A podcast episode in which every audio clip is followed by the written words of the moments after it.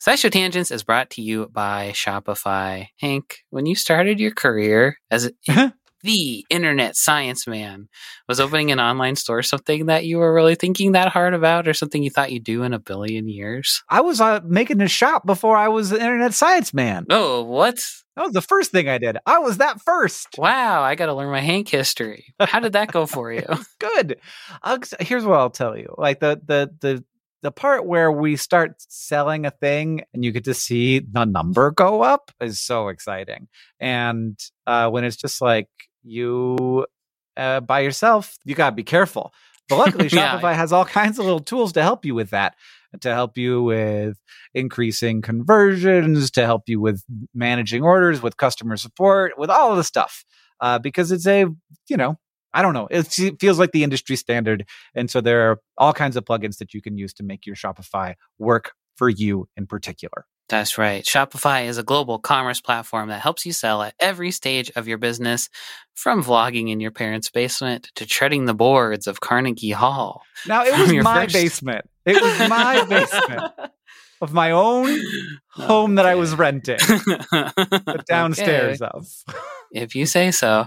From your first sale to your 1 millionth, Shopify is here to help you grow. And they've got a proven track record, my friends. Shopify powers 10% of all e commerce in the US and powers entrepreneurs in 175 countries. They have, as Hank mentioned, the internet's best converting checkout, 36% better on average compared to other leading commerce platforms. And they have award winning customer service because businesses that grow, grow with Shopify. You can sign up for a $1 per month trial period at shopify.com slash tangents, all lowercase tangents. Go to shopify.com slash tangents now to grow your business, no matter what stage you're in. Shopify.com slash T-A-N-G-E-N-T-S, all lowercase.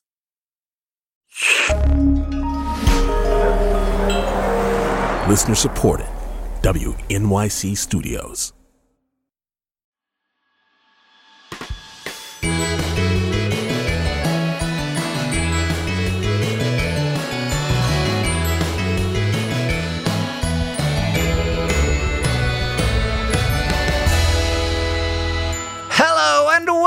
Welcome to SciShow Tangents, the lightly competitive knowledge showcase starring some of the geniuses that make the YouTube series SciShow happen. This week, as always, I'm joined by Stefan Chin. What's up? Mm, I don't know. I, I got to be totally honest with you. I started off really strong there, but that's as, far, as much as I That's got. all- I started out it. at a 10 and I have nowhere else to go to. Stefan, what sport did you play in high school?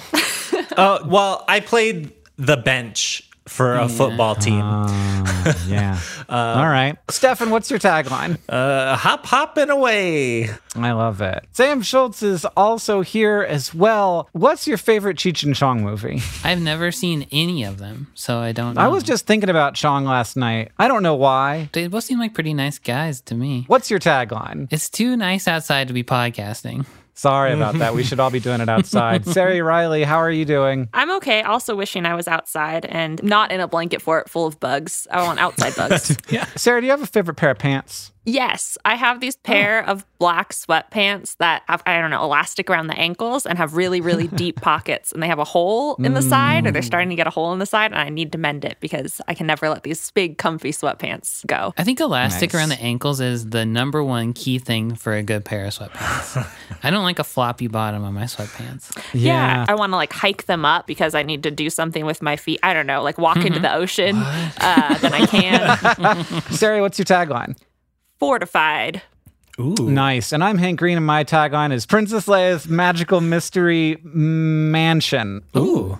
I'd go there. That sounds like a, It sounds yeah, spooky to me. be there. We could play board games or something Oh God, that'd be fun. with Princess Leia. Every week here on SciShow Tangents, we get together to try to one up, a maze and delight each other with science facts. We're playing for glory, but we're also keeping score and awarding Sam Bucks from week to week. Now, we do everything we can to stay on topic, but judging by previous conversations, we won't be great at that. So if the team deems a tangent unworthy, we will force you to give up one of your Sam Bucks. So tangent with care! Now, as always, we introduce this week's topic with a traditional science poem. This week from Stefan.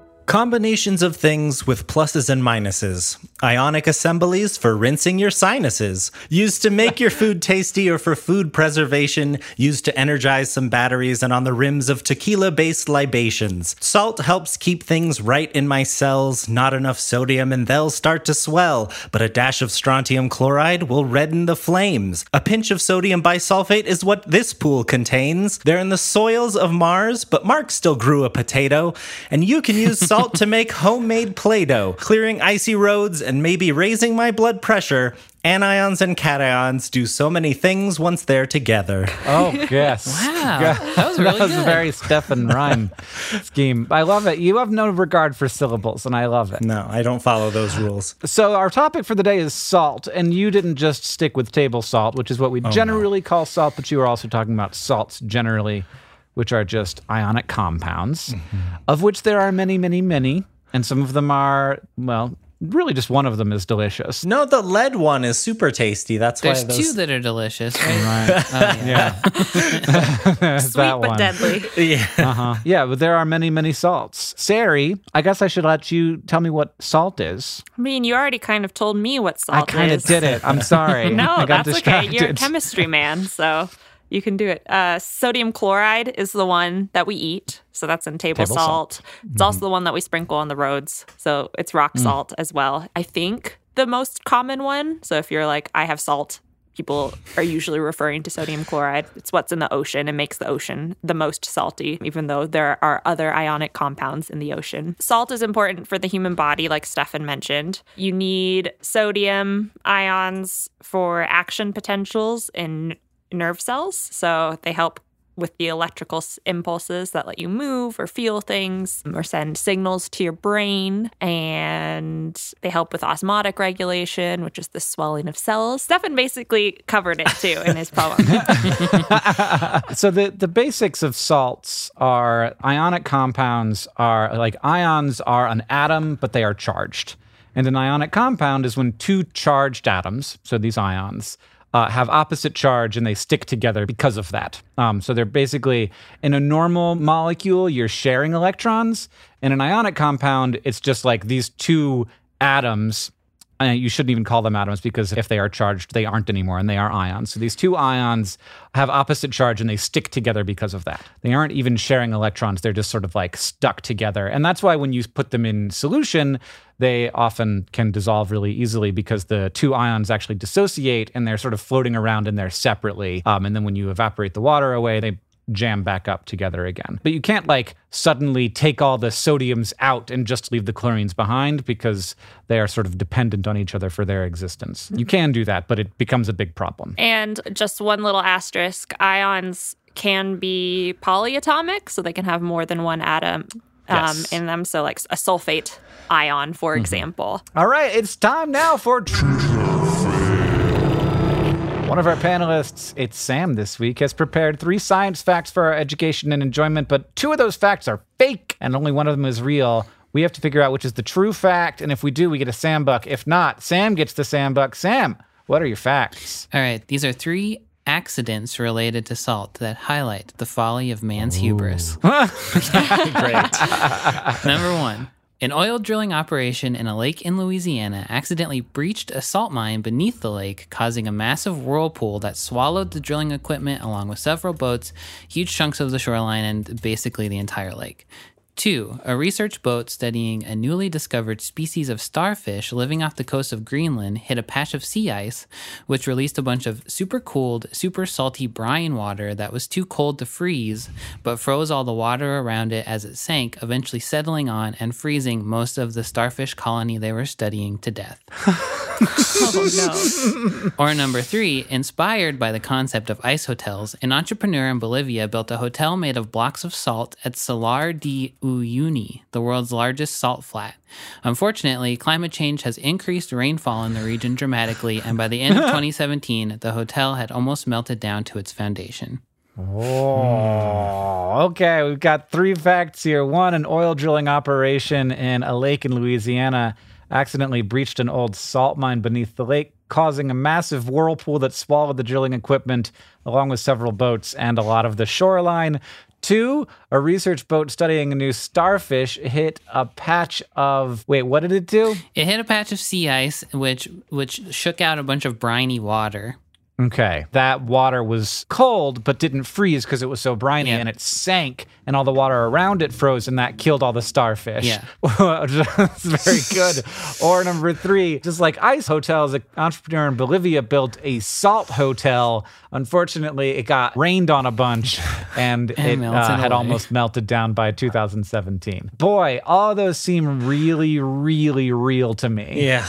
I feel like the Salt Hotel is a little bit too much hubris for me. like, I don't know. Even not, like, it rains everywhere, even in the Not in a salt flat. There's Really? lots of like deserty salt flats. Yeah. Hmm. Mm-hmm. And ice hotels exist as well. And so I That's could totally see someone building a salt hotel with the idea in mind that they'd have to patch it up every once in a while. Mm. Just Yeah. not that they'd Yeah. have it completely dissolved because it's raining too much instead of just once in a blue moon. I know that this thing happens where they're the way that they get salt out of the ground sometimes. I find this fascinating is instead of digging it out, they will pump hot water down into the salty area and it will dissolve the salt that's under underwater. And then they pump out the salty water and then they evaporate it because it's like so super saline. And then but what's left behind is this giant empty cavern. And I know that this happens in the southern US and I know that if you puncture that salty cavern like shit's going down literally.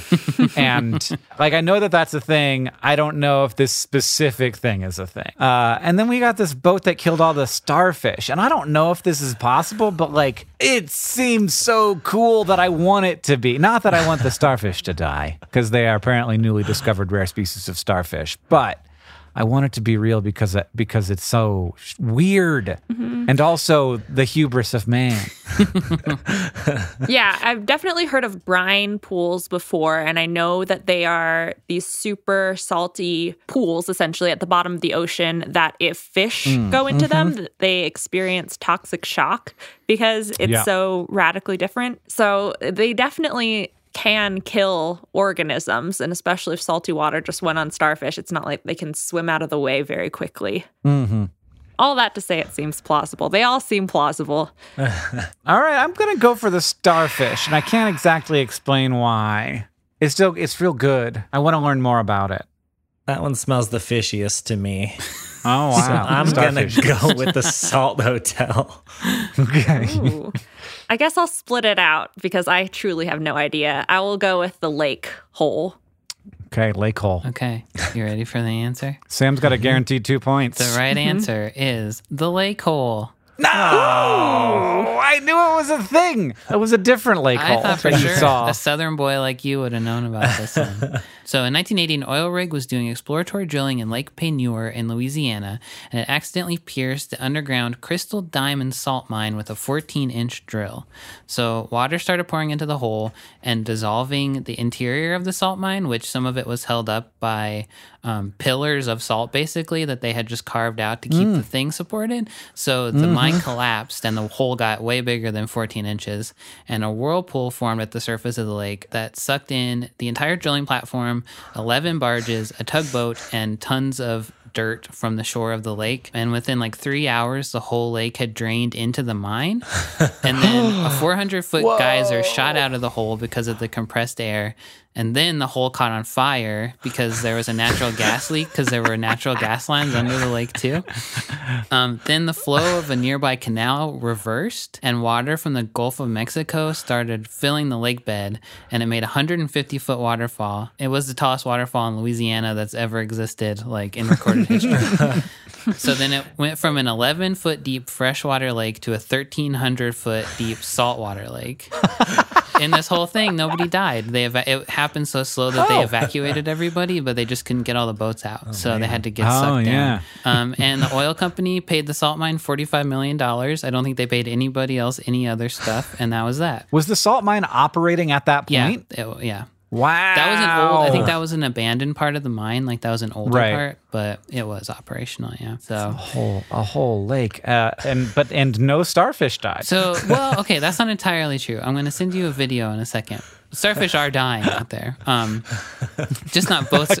boats aren't making it Every happen. day a starfish dies. So brinicles are underwater icicles that are formed by brine water leaking out from sea ice. Um, it just kind of naturally Wow, comes out of the ice. So the water sinks and it freezes the less salty water around it. Um, and it forms a tube of ice that reaches from the sea ice down to the floor of the ocean. Mm, It can't go too far and it can't be too like choppy of water, so they don't happen very often. Mm-hmm. But this video in particular shows it falling onto a colony of starfish and freezing them. off. it really does. It just was and not they do, and they do not survive. So so the brinicle is made of salt? It's made of the the super cold water falls down and Oh, freezes okay. in a tu- uh, freezes a tube of just the less salty uh, ocean water around it. Ah, that's so cool. I'm sorry to all the starfish, but wow, that is awesome. And this sure video is always fall on ridiculously good. Yeah. That's a fantastic video. We'll we'll put it up at scishowtangents.org. And then the Salar de Uyuni in Bolivia is the largest salt flat in the world, and it's home to, in fact, several salt hotels. Um, but none of them have melted away due to rainfall. Um, the first one was built in the like exact middle of the salt flat, uh, and it had to be abandoned after ten years because they didn't have a way to get all the poop uh, away from the hotel. they forgot about that part. So eventually, there was ten years worth of poop, and they had to get out of there. Just dig a dig a deeper hole. You're fine. All right, Sam. Congratulations, Sari. Congratulations to you as well. Well, next up, we're going to take a short break and then the fact off.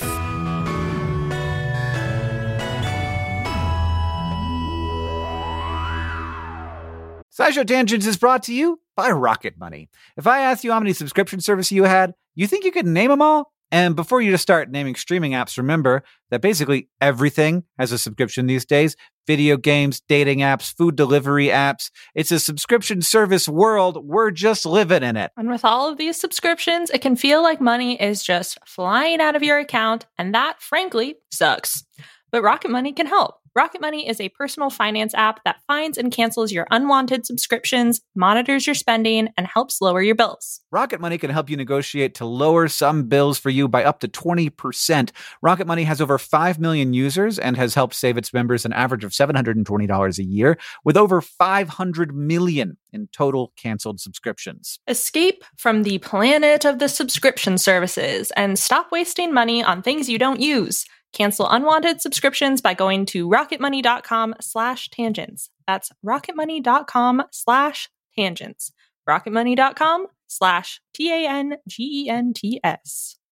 SciShow Tangents is brought to you by Manukora Honey. Merriam-Webster defines honey as a sweet, viscid material elaborated out of nectar of flowers in the honey sac of various bees. And that's all good and fine. out. But old Miriam and Webster used some words that I don't know and didn't really hit the mark when it comes to talking about Manukora honey. First off, Manukora isn't just sweet and viscid. It's got a rich, complex taste and a creamy, melt in your mouth texture that you won't find in your average everyday grocery store honey. And nectar of flowers doesn't cut it when you're talking about the nectar of the Manuka tea tree in New Zealand, the only nectar these bees feed on in the production of Manukora honey. In conclusion, Manukora ain't just your average boring dictionary defined honey. It's special honey. I know this firsthand. Uh, they sent us a jar, a squeeze bottle, and some honey sticks, and we've been sharing them around the office of their MGO 850 plus, their best selling honey. It's not the same. it's not what you're thinking of when you think of honey. Look, have you ever think to yourself if like a company made grapes for the first time, we'd go nuts. It's, I feel like honey is this way, where I'm like, if anybody like made this up, we'd be going out of our minds. But this is like if honey happened again. Did you like the honey, Sari? Uh, So I moved into a new place where there's no insulation in the walls, and so uh, I've been drinking a lot of tea, and Mhm. sometimes that tea needs a little bit of honey. And I initially poured in this honey thinking it was going to be grocery store honey, and then I was like, "That's different," and now it's a little uh, breakfast treat. It's a great breakfast treat because it's it's it's a little like it's for toast. I could put like this on my butter toast, and I'm like, ooh, I'm having an experience. So Merriam Webster also defines ultimate as the best or most extreme of its kind. Now that one fits Manukora to a T. Indulge in the best or most extreme sweet viscid material elaborated out of nectar of flowers and the honey sac of various bees from Manukora. If you head to manukora.com slash tangents, you can get $25 off their starter kit, which comes with the MG850 Plus Manuka honey, a free travel pack of honey sticks, a free wooden spoon, and also a free guidebook. That's M-A-N-U-K-O-R-A dot com slash tangents to get $25 off your starter kit.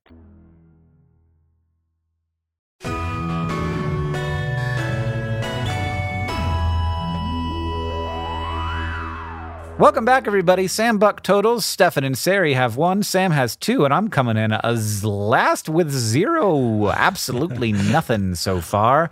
But we'll see if I can get claw back some amount of credibility here in the fact off. Two panelists have brought science facts to present to the others in an attempt to blow their minds. You guys each have a Sam Buck to award to the fact that you like the most. Or you could just throw it away, because that's not very nice. And to decide who goes first, I hear there is a trivia question. The open ocean has a salinity of 3.5%, or 35 hmm. grams per liter of water. What is the salinity of the Dead Sea? Ooh. I will say 7.9%. I'm going to say 10.2%. Okay. The answer is 33.7. Oh, It's very salty. Holy moly. Oh, I had no idea. That is salty. Don't put that in your mouth. So Sari wins. Oh, Sarah I wins. get- What do you I want to do with that win. You were information? slightly closer. Uh, I will go first. okay. So, coconut water is that clear liquid inside of coconuts that's getting boxed up for commercially using purposes now.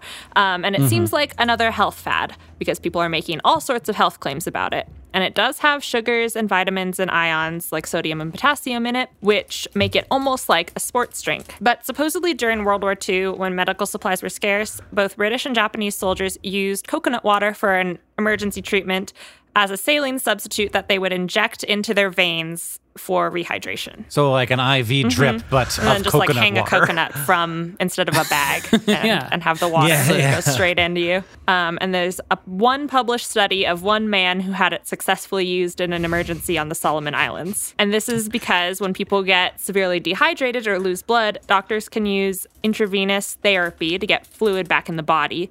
It doesn't replace all the functions of plasma and the lost blood, but just having hydration is really important. And so keep IV all those therapy blood vessels filled up with stuff. yeah, filled up with stuff that's at a similar salinity to blood. So you still have the saltiness in there and you still have all the things in salts that help your cells function in addition to the fluid volume.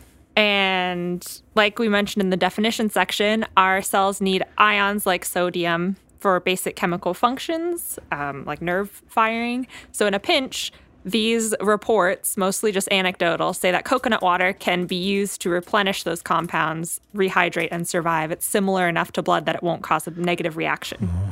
And scientists who reflect on this nowadays, mostly just in interviews, say this is probably pretty dangerous because coconut water doesn't have the right balance of chemicals, unlike carefully made saline solutions. Um, it doesn't have enough sodium and has too much calcium and potassium, which could throw off our cellular systems. So it's definitely not a replacement for plasma or blood if better things are available, but it may do in a pinch if you're in an emergency situation and need some IV drip. But there was a person recently who actually did this in the Solomon Islands, and why? I think it was someone who was on pretty normal medical treatment, like trying to be rehydrated, maybe had gone through some surgeries, but the hospital that they were at ran out of saline mm. solution. And so the mm. doctors were like, well, we've been treating this patient for a while and we are waiting two days to get any saline solution delivered. What should we do? And then they were like, uh, coconut. And so there's a picture of a coconut as an IV in this paper. All right, I guess that means that it's my turn, everybody. So, if you wanted to figure out how high up in the air a satellite was, because that's really important sometimes, like for example, if you're trying to measure polar ice caps and how much they are shrinking or lowering, you really want to know mm. exactly how up your satellite is. And what if you wanted to do that, but you wanted to use salt to do it? Well, my friends, it's possible. So when you're trying to calibrate the height of your satellite, you want to like shine basically a laser uh, onto something shiny and flat. Uh, so you know exactly what the level is and you know how shiny it is. And usually we use the oceans for this because the oceans are fairly flat and they're fairly shiny and they're everywhere. So that's nice. The, the oceans do have that going for them. They're almost the majority of the planet. But two things. One, the ocean actually isn't that flat. So, one, there are waves. Sometimes there are big waves. Two, there are tides. Uh, we sort of know where the tides are, but like we don't know exactly what they're going to be. And so, yeah, the, the sea level, which we think of as a, as a constant thing, is not actually constant. It changes, and that's what tides are. In the 2000s, NASA wanted to find an alternative to calibrate the Ice Cloud and Land Evaluation Satellite, or ICESat, which measures changes in ice sheet elevation in Antarctica and Greenland. And for this purpose, it's really important to have extremely accurate measurements. So they needed something very static that didn't have a lot of clouds above it. This is also a problem. You can usually find some ocean that doesn't have clouds, but someplace specific you want to make sure there's not clouds. And also that's bright and shiny enough to reflect the laser. And where was it? It's the Salar de Uyuni in Bolivia, everybody. It's back. Oh. it's back. They use the salt hotels. So uh, many, many, many millennia ago, this area was covered by a lake called Lago Minchin. Around 15,000 years ago, that lake started shrinking and the water evaporated, leaving behind thick crusts of halite or salt. It can get more than 10 meters thick, so that's why you can carve a hotel block out of it. Uh, the salt flat is not only super cool to look at, it also turns out it's great for calibrating your satellites. Uh, and it's even more helpful because this salt flat is extremely flat. So the area gets rain between December and March. So this is a thing. It actually gets rained on. And when that water comes in and mixes with the salt and then evaporates away again, the salty surface uh, gets left behind a super physically homogeneous structure. Uh, it's one of the flattest surfaces on Earth. Over an area of 9,000 square kilometers, there's less than one meter of elevation change. So, using trucks uh, equipped with GPS antennas, scientists were able to measure out the topography of the Salar de Uyuni, make their calibrations about five times better than using the ocean as a calibration tool. Wow. but it has to be able to see Bolivia. Yeah, it has to be able to fly over Bolivia s- sometimes. Okay. Yeah, so it's got to it's got to go over there every once in a while. Be like, I'm gonna head over to Bolivia, be right back, and then come back. No, I, I imagine the orbit is set up so that it it hits that every once in a while. They should include that in the salt hotel marketing. Please don't lick the hotel. You might throw off the satellites. Yeah. Well, one of the problems that both the hotels and the uh, you know the entire area has is that the salt flat contains around 50 to 70 percent potentially of the world's entire supply of lithium. Uh, lithium has become more important recently because of batteries. And so everybody's got their eye on this salt because it could be super, super useful. Uh, and, the, and the sort of electrification of the entire transportation infrastructure that may be coming in the next few decades. So you guys have to vote for either Sari, with uh, during World War II people using coconut water from coconuts as a saline drip into their veins, uh, but it's probably not as good as you know n- modern medicine. Or you have mine, where they are calibrating the altitude of a satellite using a really, really big flat white thing that is uh, basically nine thousand square kilometers of salt. I think I'm ready. All right, three, two, one. Sari? Ah, Ooh, okay. I got a point. Ah. I just think Sari's fact might save my life one day. Oh, that is I'm gonna like keep point. coconuts on hand now just in case. What's gonna save your life Add that more? to your survivalist bunker. yeah, it, like this is my whole thing with survivalism. What's going to save your life more? The potential that someday you will be in need of rehydration where there are coconuts, or two, being able to maybe invest in in a salt flat futures that's going to make you billions, That's- billions. You can get as much human blood as you want with billions of dollars. That's true.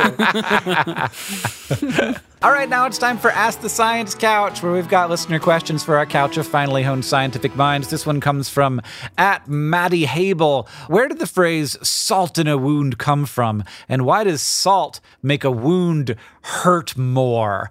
Well, I imagine that the phrase salt in the wound came from the fact that it hurts more. but why? Why that that that is an undeniable scientific fact I can confirm from having had salt in a wound. Yeah. Um, but why does it make it hurt more? I have a guess, but Sarah, I would like you to confirm my guess. My guess is that uh, the salt in the wound actually destroys cells by uh, sucking water out of them and and breaking them. And that breaking of the cells is sensed by the nervous system, and the nervous system says, "Stop! I hate that." With pain. Did I get it right? That is a good guess and also part of my guess. I couldn't find a scientist who was just like, this is why this happens. Hmm. So I kind of cobbled together an answer. And that was one part of it that I was going to say, where it was like, I imagine it's just going to bust open your cells because it messes up the. Uh, concentration of salt in your body and your cells don't like it and so then they explode. Um, so yes i think that's part of it. I think part of it is has to do with concentrations being messed up or just like the salt physically rubbing into your cells and causing more abrasiveness in an already damaged area. They're kind of sharp. Yeah, they're pointy crystals. Yeah. I think another part of it has to do with your nociceptors, which are the sensory receptors that are associated with pain. Um, those are the things that get activated if, like, you touch something too hot or you pinch your skin. Um, they can be activated through lots of different things, like too high, too low temperatures, mechanical stimulation, but also chemical stimulation. So, like an acid burn or something like that. Um, and from what I can tell, in literature, this is where my biochemistry knowledge is very rusty. It seems like nociceptors, so the nerve cells that sense these kind of extreme stimuli and signal to your brain so that your brain says, can interpret that signal as pain and tell you to stop doing the thing, have chloride channels in them and have like sodium, potassium chloride channels. So, not just sodium potassium channels in them. And so, it's possible that because salt, table salt, is sodium chloride, then the additional chloride is also activating them in some way Okay. or like changing the concentration um, in the way that these particular receptors sense things. So basically, what we're saying is that, that one of these ions, probably the chloride ion itself, is activating the pain receptor. So even if no damage is being done, pain is being felt, and maybe that's why it like that pain is so immediate the moment that salt hits the wound. Mm-hmm. I don't 'Cause know if Yes, ever. that is a much better way to phrase what I was rambling about. It does seem to happen really immediately. Like the moment the salt hits the wound, it's like zing. It's like taste almost. Yeah, that's what I was gonna say. It is almost mm-hmm. like you're tasting the pain instead mm-hmm. of, yeah. Did you guys know that y- the inside of a of a person's penis has taste buds in it? The inside In of a the- person's penis. Yeah. Why? Oh, no. Wait, yeah, yeah, I did actually know that. taste buds? I had seen that. Does the rectum have taste buds as well? Oh, I bet. No, all- like as far as we can tell, the only place in outside of the mouth in the human body that has taste buds is the urethra of a person with a penis. but why? Weird. Uh, wh- uh, do you really want to know why? Well, I, Yeah. think you're, I think you're already losing a point, so you might as well tell Oh me. no! Yeah. Just struggling to understand why you said that. So, uh, Because we're talking about taste buds in your arm and to being able to taste salt with pain.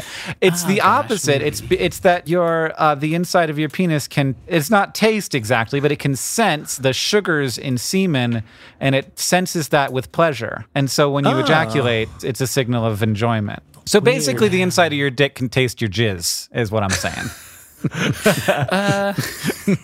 okay. Your balls can't taste soy sauce. Is that? No, no, that is this is a fact I learned from Christie Wilcox because she did a bunch of research on whether your balls can taste soy sauce. And they can't, but your dick can taste your jizz. Do I have negative one point, you guys? Yeah, I think you have negative. Sarah, do you know if if there's any more depth to the uh, where this phrase came from?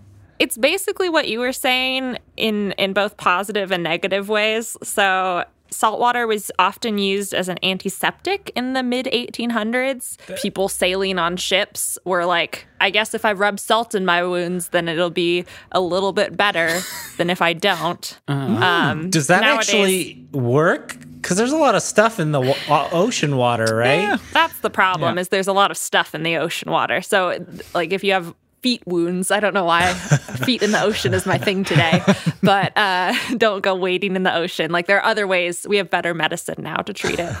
But like to some degree, there was a plastic surgeon that found that fighter pilots that had burns on their body and fell into the ocean healed better than ones that fell on land. So there's something to saline solutions helping with healing.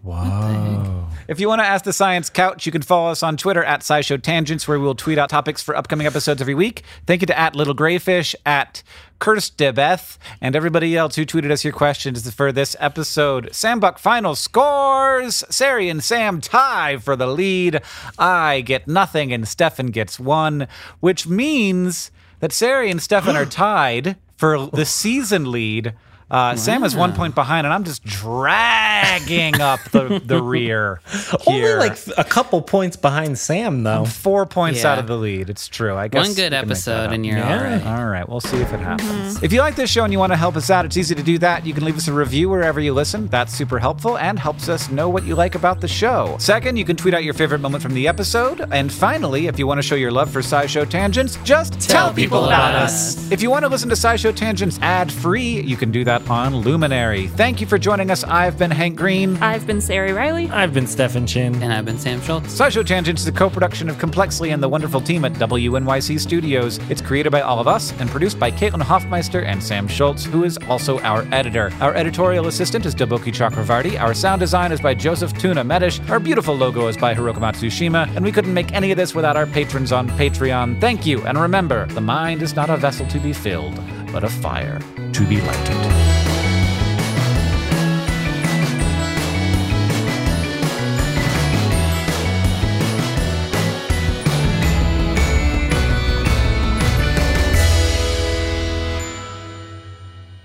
But one more thing. To survive in saltwater, some marine vertebrates have salt glands that let them excrete excess salts so that they can drink salty water without being more dehydrated. Oh. In some birds and reptiles, these glands are located around their eyes or nostrils, so it looks like they're snotting or crying goopy salt. But in sharks and rays and skates, the salt glands are in their rectum, so their salt goop comes out their butts. Can they taste it? Oh, I don't know. It's not the inside of a penis, so no. It's beautiful.